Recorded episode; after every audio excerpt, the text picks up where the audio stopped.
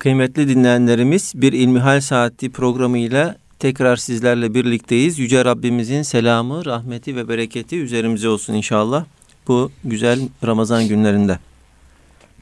Değerli hocamız Doktor Ahmet Hamdi Yıldırım sizlerden bize gelen soruları cevaplandırıyor İlmihal Saati'nde. Muhterem hocam itikaf nedir ve nasıl yapılır? Elhamdülillahi Rabbil Alemin ve salatu ve selamu ala Resulina Muhammedin ve ala alihi ve sahbihi ecmain.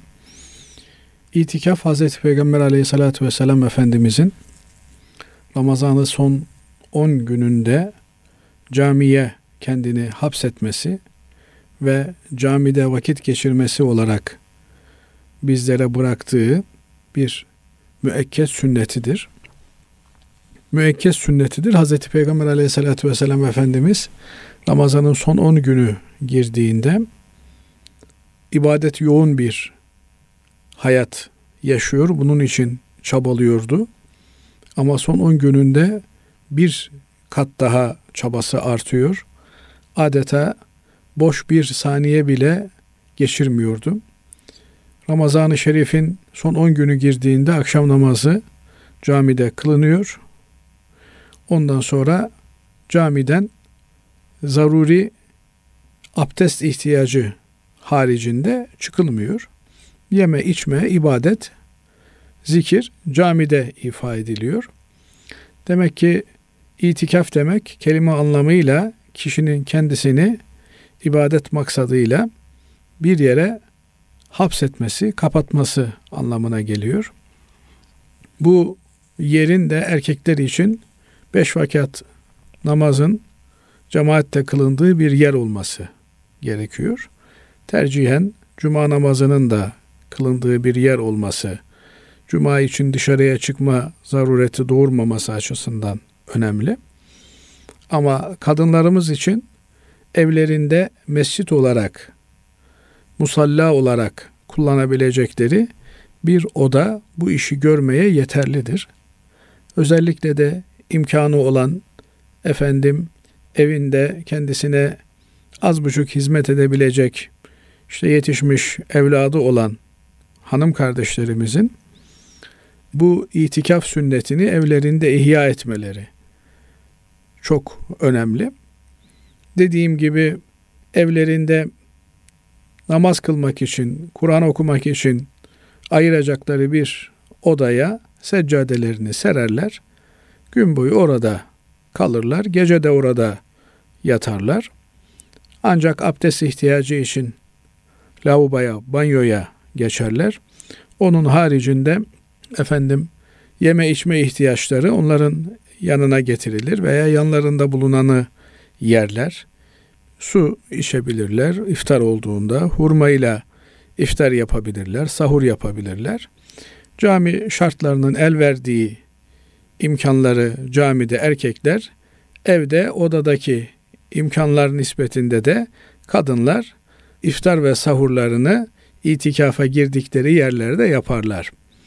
İtikaf bir ibadet olduğu için itikafta gece de gündüz de her türlü cinsel ilişki yasaktır. Zaten camide olduğu için böyle bir şeye imkan ve ihtimal yoktur. Erkekler açısından, kadınlar açısından da evlerinde itikafa girdikleri odalarda ibadet yoğun bir hayat söz konusudur. Uyku vakti elbette uyuyacaklardır. Vücut dinlenecek. Vücut bir rahat nefes alacaktır. İbadet olduğu için itikaf niyetle itikafa girilir. Ya Rabbi niyet eyledim senin nizan için şu mescidinde itikafa girmeye diye itikafa girilir. Gece günde önce geldiği için birçok meselede akşam namazı ezanı ile beraber ezan okunmadan camiye kişi girer. Ne zaman? Son 10 gün kaldığında. Bazen 29 bazen 30 çeker Ramazan-ı Şerif.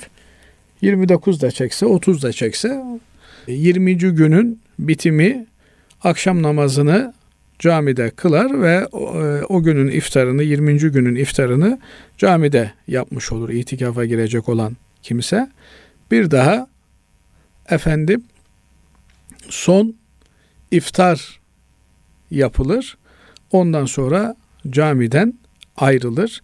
Evine gider işte yıkanır paklanır yarın sabah bayram namazına hazırlık yapar.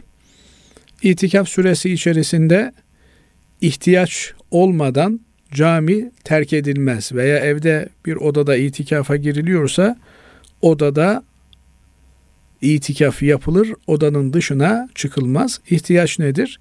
Camide veya itikaf yaptığımız odada e, gideremeyeceğimiz olan abdest ihtiyacımızdır. Efendim büyük abdest ihtiyacıdır. Dolayısıyla bunlar için en yakın olan mekana gidilir.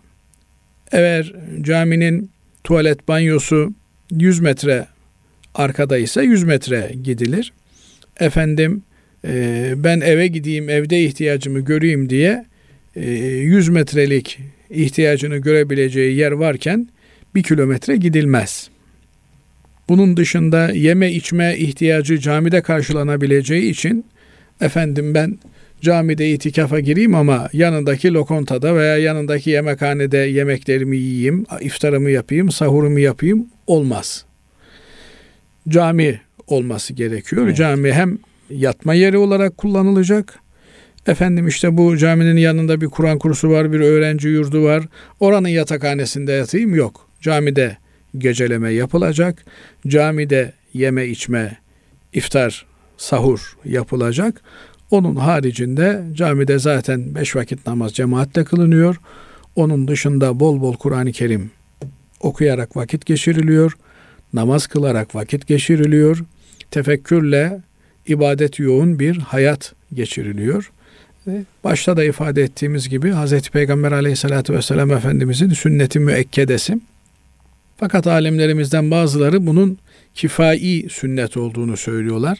Nasıl farz-ı ayın farz-ı kifaye varsa sünnetin de farzı aynı farzı kifayesi gibi sünneti ayniyesi, sünneti kifaiyesi vardır deniyor. Binaenaleyh sünneti kifaye olduğu zaman camide bir kişi itikafa girmiş olursa o mahalle sakinlerinden, o semtte, o cami cemaatinin diğer fertlerinden bu sünnet e, düşmüş olur. Fakat elbette itikaf sünnetini yaşayan bir kimse maddi manevi birçok kazançlar elde etmiş olur.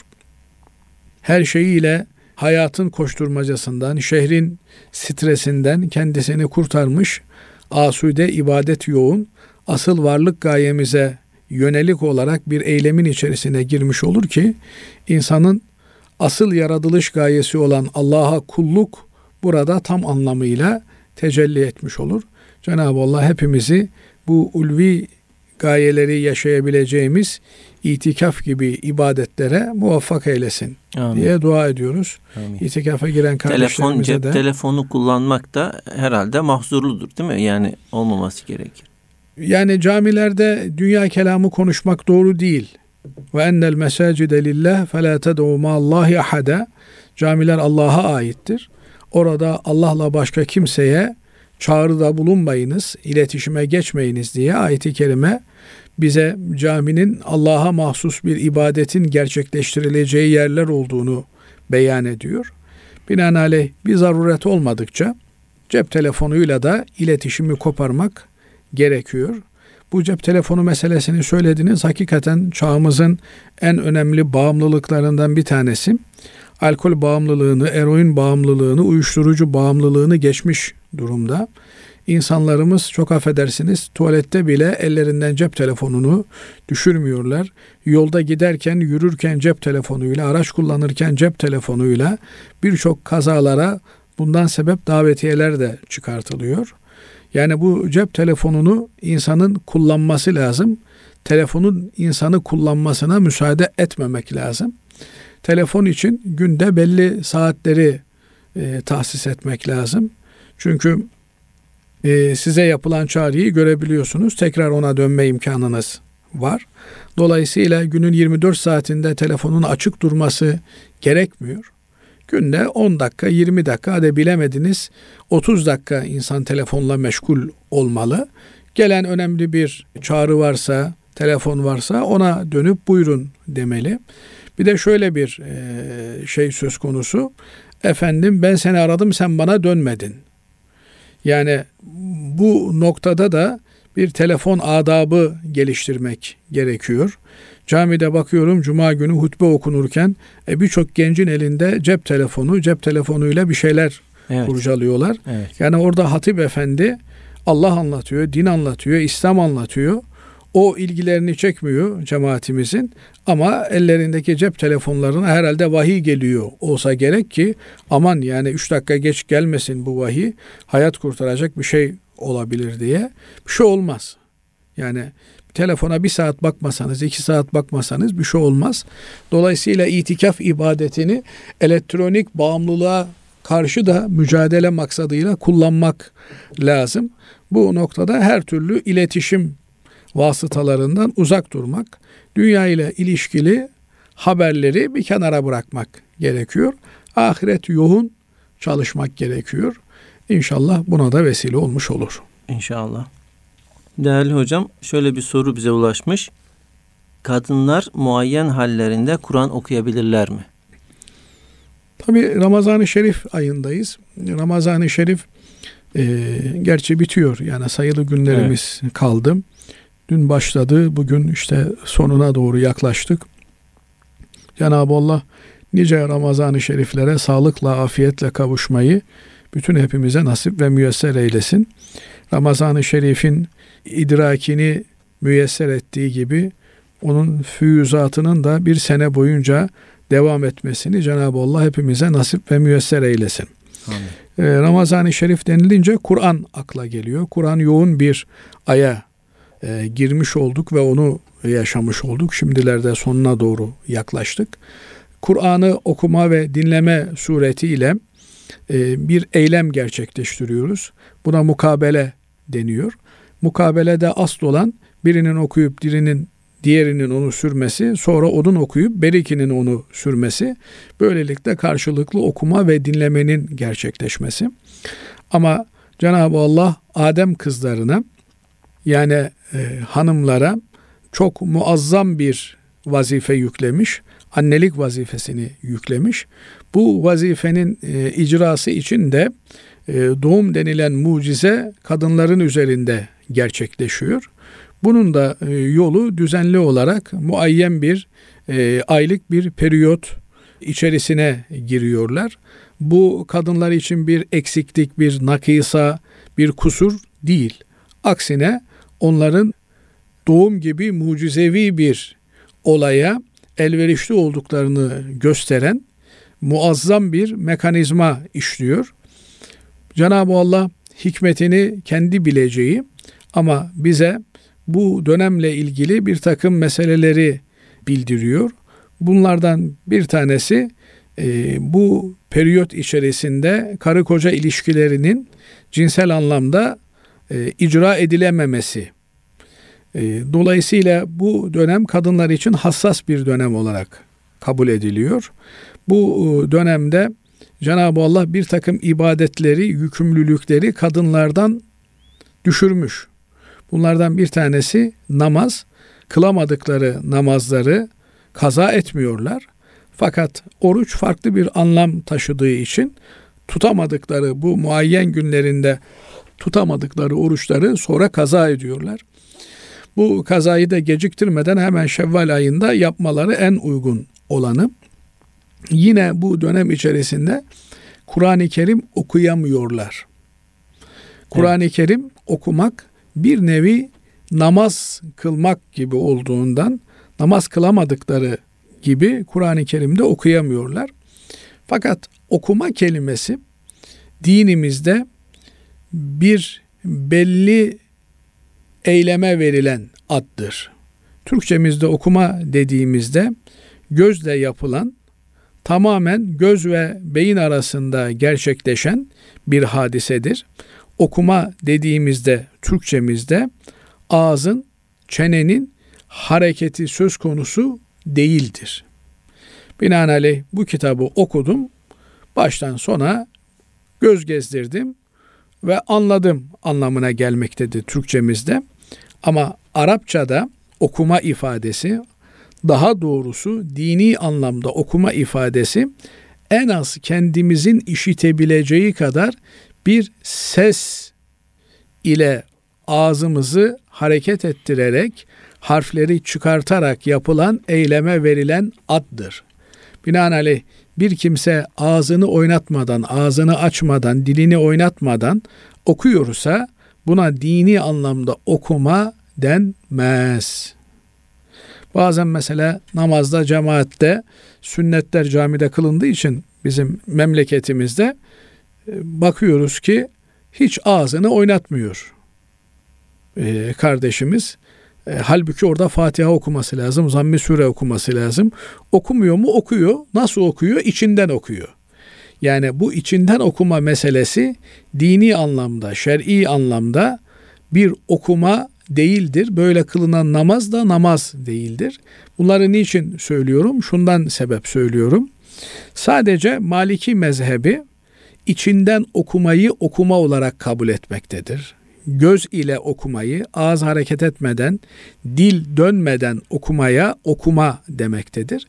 İşte bu Maliki mezhebi bu anlamda bir okumayı yani zihnen okumayı, zihinden geçirmeyi, daha doğrusu düşünmeyi okuma olarak tanımladığı için muayyen günlerinde de kadınlar okuyabilir demiş.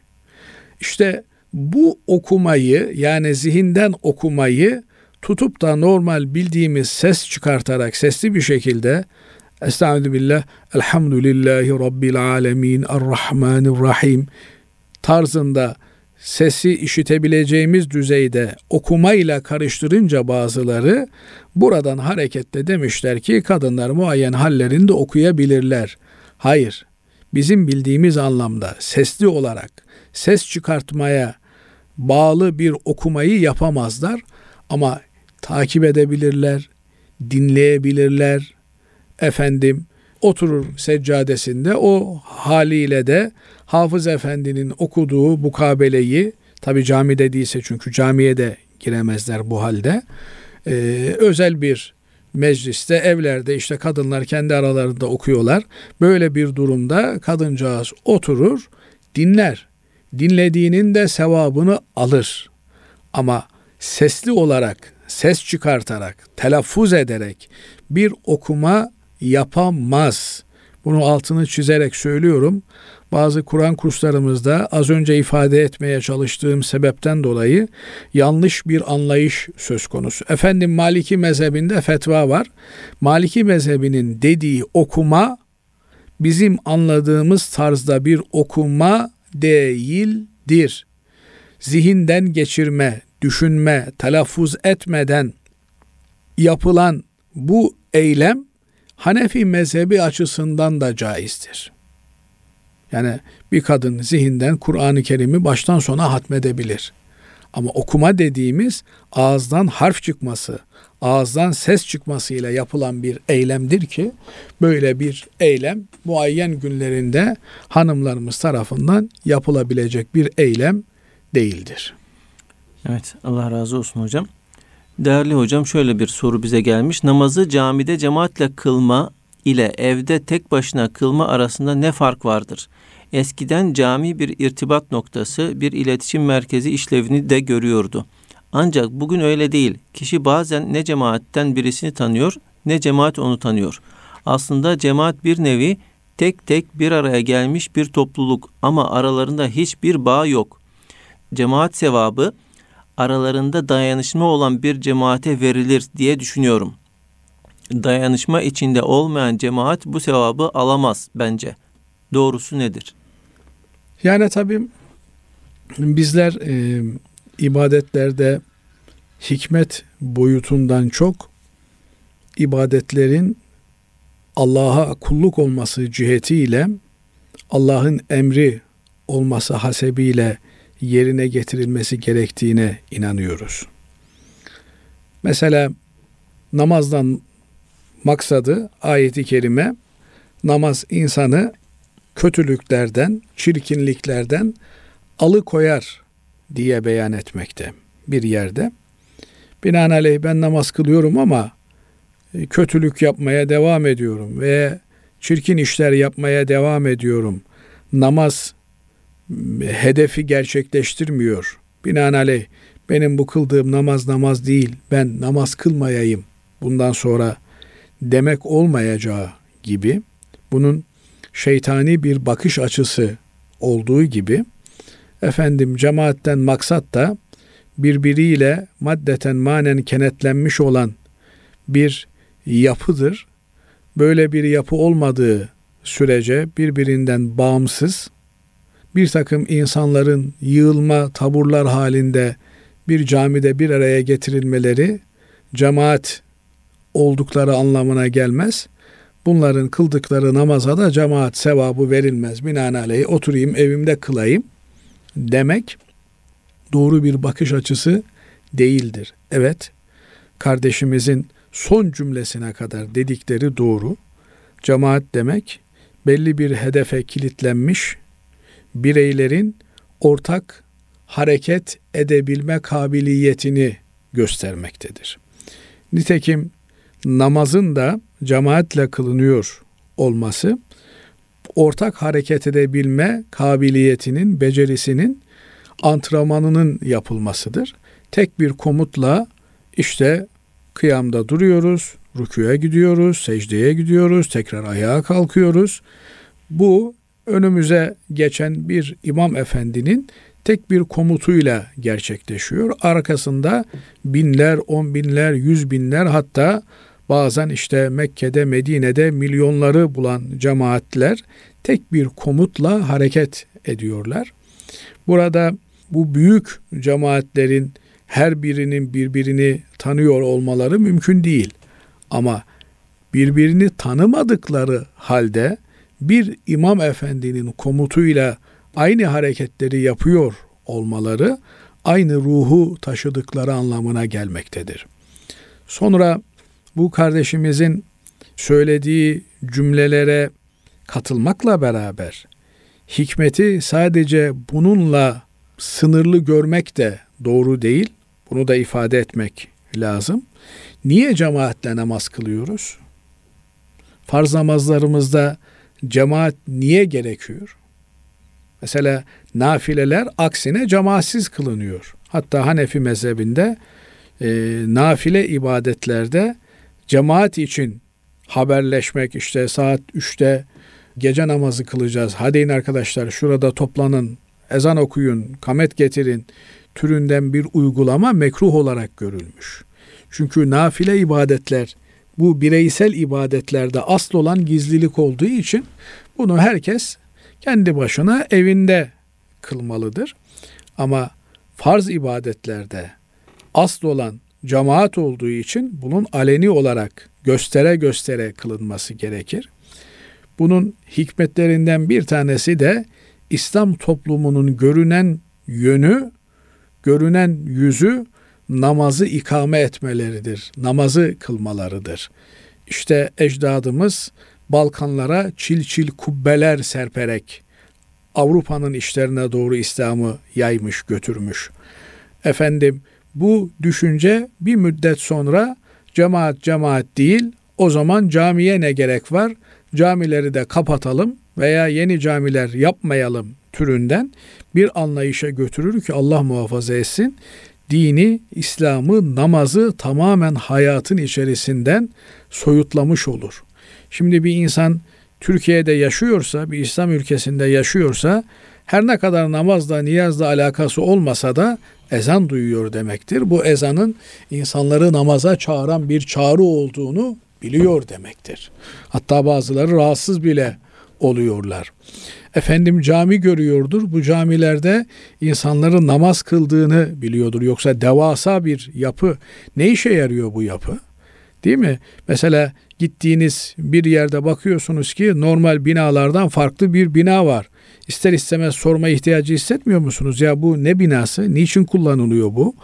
Dolayısıyla camiler şehrin diğer mimari yapılarından e, farklılık arz ettiği için ister istemez burada bulunan insanlar cami ile beraber, minare ile beraber namazı, dini hatırlıyorlar. Oysa cemaat işte şöyle şöyle vasıflı bir topluluktur. Böyle bir vasıflı topluluk olmadığı için cemaate gerek yok ifadesinin bir tık ötesi o zaman bu cemaatler için inşa edilen camiye de gerek yok anlamına gelir ki bu çok yanlış bir şeydir. Aksine camiyi hayatımızın merkezine almamız gerekiyor. Farklı cemaatler olabilir, farklı vakıflar, farklı dernekler, farklı kanaat önderlerin etrafında toplanmış, kümelenmiş olan insanlar olabilir. Ama bunların hepsini cemeden toplayan bir cami olması gerekiyor. Cami bütün Müslümanların hiçbir ayrım gözetmeksizin, renk farkı e, ileriye sürmeksizin toplandıkları sadece ve sadece Allah'a ait olan mekanlardır. Kapıdan içeriye girildiğinde Allah'ın misafiri olarak girilir. He, ondan sonrası imam efendilerimizin cemaatleriyle ilgilenmeleri, cemaatin birbiriyle ilgilenmesi, birbirinin halını hatırını sorması bunlar önemli şeylerdir. Ama maalesef işte namazdan sonra cami cemaati otursun, sohbet etsin diye e, kıraathaneler camilerin müştemilatına konulmuş. Ama onlar cami cemaatinden çok namazla da alakası olmayan kimselerin işgali altında kalıyorlar çoğu zaman. Hatta bazen şöyle vahim tablolar da meydana geliyor.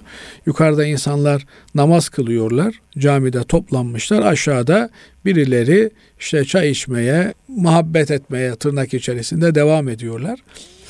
Bu tür yanlış uygulamaların varlığı cemaat sevabını ortadan kaldırmaz. Elbette tek başına kılınan namaza göre cemaatle kılınan namaz 27 kat daha fazladır. Bir namazı 27 kere kıldığınızı düşünün. Tek başınıza kıldığınızda aynı namazı 27 kere kılmanız lazım ki camide cemaatle kıldığınız namazın sevabına erişebilesiniz.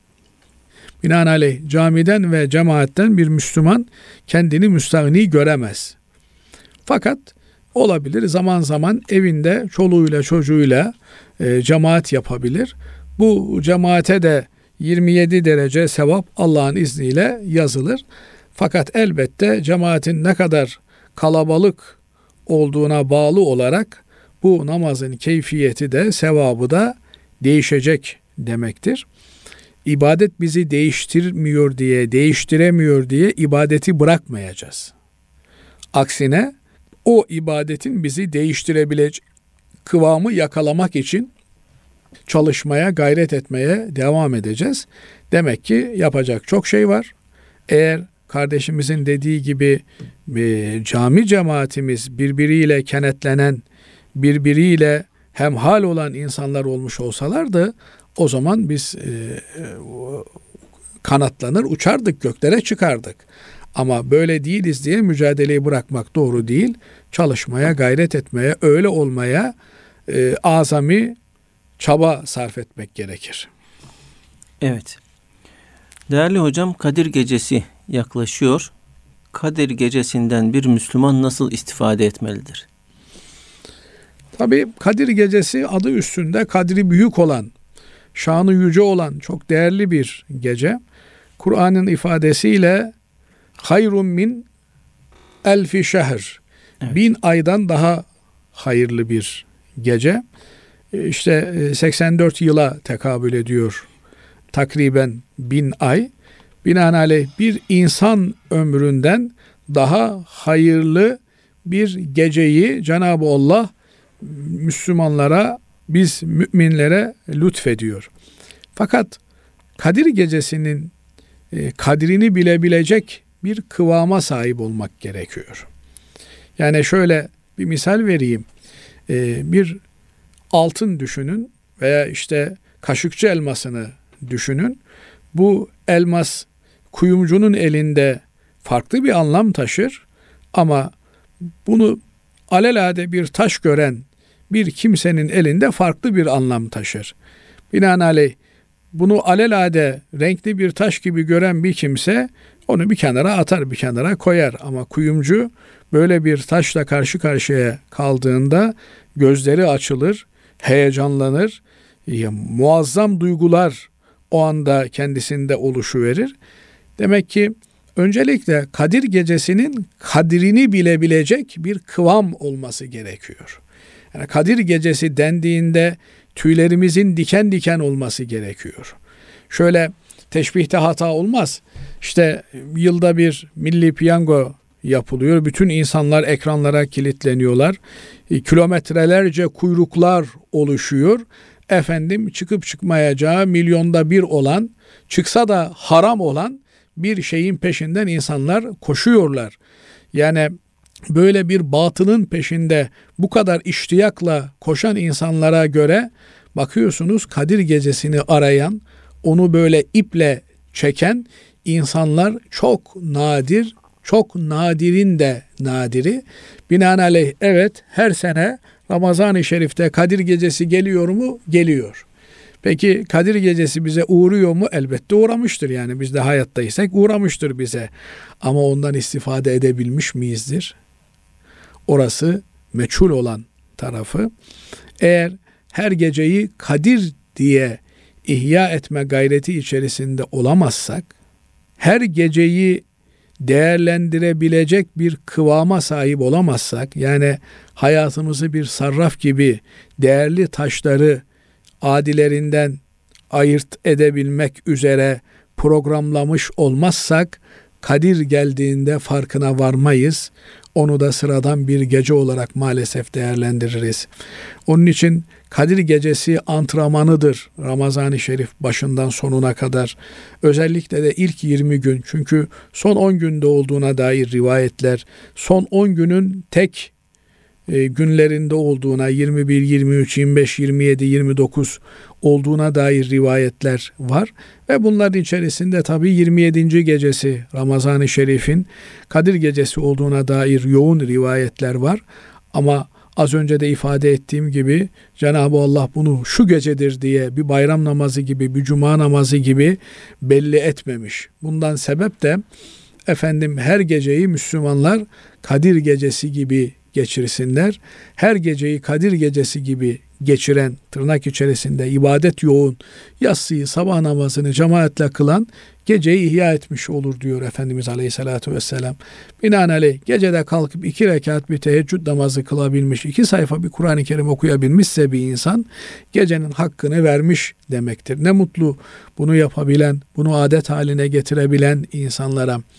Bu kimseler Kadir gecesine tevafuk ettiklerinde en azından o geceyi ihya etmiş olmanın bahtiyarlığını yaşarlar. Binaenaleyh bu Ramazan-ı Şerif'in son 10 gününe girdiğimiz bu günlerde geceleri farklı değerlendirmemiz lazım. Çoluğumuza, çocuğumuza ibadet yoğun bir hayat yaşamayı telkin etmemiz lazım.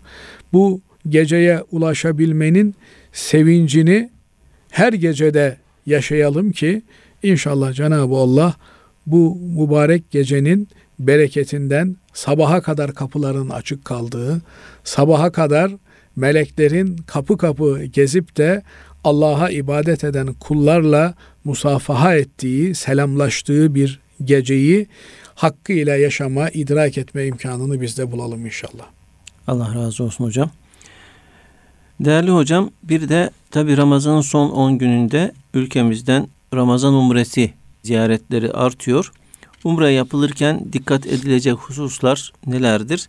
Bir de umre vizesi alırken veyahut da pasaport çıkarırken özellikle bazen rüşvet gibi uygulamalar e, duyuyoruz. Bu ibadeti yapacağız diye bu gibi şeylere, bu gibi yanlış işlemlere başvurmak ne derecede doğrudur? Ee, hiçbir şekilde biz bir Müslüman olarak hedefler, kullanılan vasıtaları, araçları aklar türünden bir anlayışa sahip değiliz. Yani çok ulvi bir hedefiniz var. Çok ulvi bir maksadınız var. Ona gidebilmek için yanlış araçlar kullanabilir misiniz? Hayır. Hedefin de temiz olması gerekiyor. Kullanılan aracın da temiz olması gerekiyor. Çünkü Cenab-ı Allah la yükellifullahu nefsen illa vus'aha. Cenab-ı Allah bizi takatimiz ile mükellef kılmıştır. Gücümüz yettiği ile mükellef kılmıştır. Gidebiliyorsan gidersin. Gidemiyorsan gitmezsin. Binaenaleyh gitmeye imkanın yoksa meşru yollarla, hukuki araçlarla gitme imkanı yoksa bunu bertaraf etmek için gayri meşru yollara, rüşvete vesaireye tevessül etmek asla doğru bir şey değil. Eğer maksat Allah'a ibadet etmekse Allah'a ibadetin birinci şartı yasaklarından kaçmaktır, haramlarından uzak durmaktır. Hz. Peygamber aleyhissalatü vesselam Efendimiz rüşveti alanı da vereni de lanetli olarak tanımlamaktadır. Allah rüşvet alana da verene de lanet etsin demektedir. Bir bakıma rüşveti vermek almaya da sebep olmaktır. Eğer rüşvet veren olmazsa nereden adam rüşvet alacak? Evet. Demek ki ortada bir rüşvet veren var. Bunun karşılığında da bu rüşveti alma bedbahlığını gösteren nadanlar var. Bu yönüyle aslında rüşvet vermek demek iki kat e, bir rüşvet verme günahı bir de rüşvet alana sebep olma günahı şeklinde iki kat günah yüklenme anlamına gelmektedir. Fakat insanın tabii hakları var. Seyahat özgürlüğü var. Eğer seyahat özgürlüğünüz haksız yere kısıtlanmışsa ve bunu da aşmanın başka bir yolu yoksa sizin burada kullandığınız enstrümanlar sizin için bir zaruret durumunu ifade eder ama bundan istifade eden kimseler için bir haksız kazanç demektir. Bu haksız kazancın haram olduğu da açıktır. Ama belli bir düzenleme yapılmış. İşte bir mekan 100 kişiyi kaldırıyor. Bu 100 kişiyi de kura ile tespit etmişler. E, 101. kişi olmak için zorlamak veya bu sayının arttırılması için bir takım gayrimeşru teşebbüslerde bulunmak doğru bir şey değildir. Az önce de ifade ettiğim gibi Cenab-ı Allah bizi gücümüz ve takatimiz ile sorumlu tutmaktadır. Eğer gidebiliyorsak gitmek durumundayız. Gidemiyorsak Cenab-ı Allah'a kulluk sadece ümre ibadetinden ibaret değildir. Maalesef ümreye gidip de çarşı pazar gezen kardeşlerimiz de çok olmaktadır. Az önce itikafı sordunuz. İtikaftan bahsettik. Evet e, Ramazan-ı Şerif çok önemli bir ay, çok değerli bir ay. Ramazan'ın son 10 günü ayrı bir değere sahip. İtikaf günleri. Bu günlerde Mekke'ye, Medine'ye gidip de Mescid-i Haram'da, Mescid-i Nebi'de itikafa girebiliyorsa bir Müslüman, o hakiki anlamda hem mekan olarak kutsal bir mekanda hem zaman olarak kutsal bir zamanda azami faydayı elde ediyor demektir.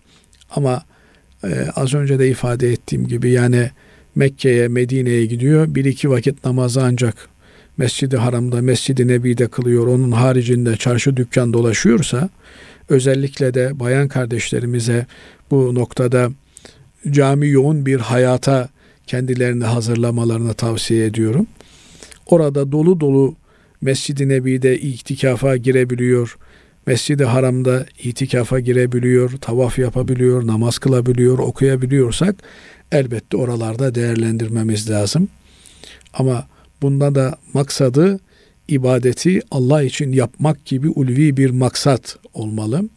Bazen işte millet gidiyor biz de gidelim, herkes gidiyor biz niye burada kaldık türünden böyle bir riya üzerinden şekilleniyor ki Allah muhafaza etsin bunlar doğru şeyler değil.